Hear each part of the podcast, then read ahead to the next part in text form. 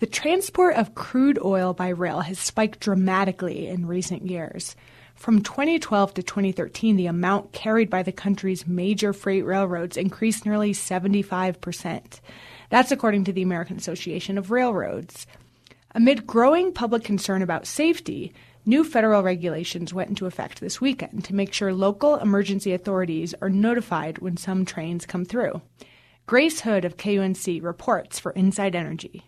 I'm standing on a dirt road in a very remote part of Weld County. To my right are agricultural fields, and in front of me, about 75 yards, are Union Pacific train tracks.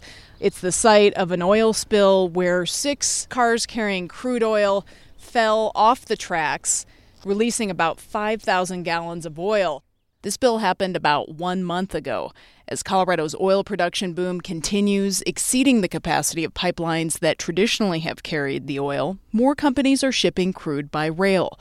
Over the past 2 years, companies have built 2 crude loading facilities and doubled capacity at a third site in Colorado's Niobrara Formation along the Eastern Plains.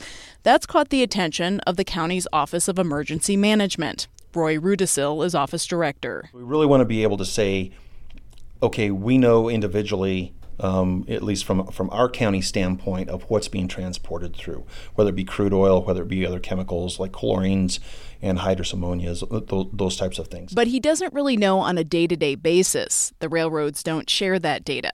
When his team encountered the oil spill 1 month ago, he was surprised his agency wasn't near the top of the railroad's notification list. Having those conversations and having this incident has actually helped in the communication of, if there is another incident, we know how to get the proper communication, the right information during an incident. The Greeley spill is one of roughly a dozen crude tanker derailments over the past year in the U.S. and Canada.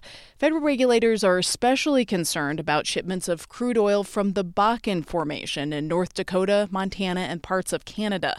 That wasn't the oil involved in the Greeley spill, but Bakken crude is believed by some to be more volatile and connected to fiery tank car accidents, one of which killed 47 people in Quebec in 2013. Up until this time, we've had a real problem in that local emergency responders have had almost no idea of the contents of the trains that were rolling through their communities. Lloyd Burton is a University of Colorado professor who studies rail transport of hazardous materials. He says the new Department of Transportation rule is a good start. That rule, it went into effect just last Saturday, requires railroads to share route details of large Bakken crude oil shipments. I think that would be something that, in my view, the railroads just owe to the communities. But that information may be something many communities will never get.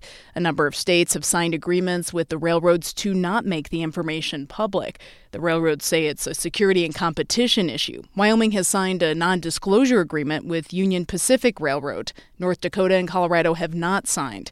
Dave Hard is Colorado's Director of Emergency Management. Even though the state hasn't signed an agreement, Hard says shipment details will only be released to emergency responders, specific state and local government officials.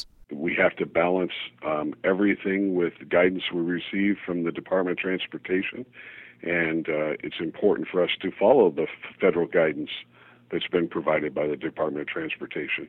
Meantime, in Colorado, not much is known or revealed about the transport of non-Bakken crude. Union Pacific Railroad declined to share shipment details. BNSF Railway, the nation's largest oil-by-rail shipper, said on average it operates 3 crude oil trains per day through the state, but they will not say where or when.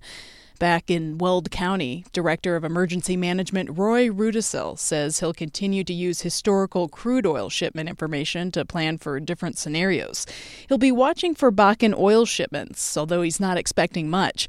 What keeps him up at night are the things he says he hasn't planned for. You hope you plan for everything, but there's always, somewhere along the line, there's always something that's going to come up. The cause of the Greeley accident is still under investigation. The team is expected to wrap up its work by the end of July. For Inside Energy, I'm Grace Hood.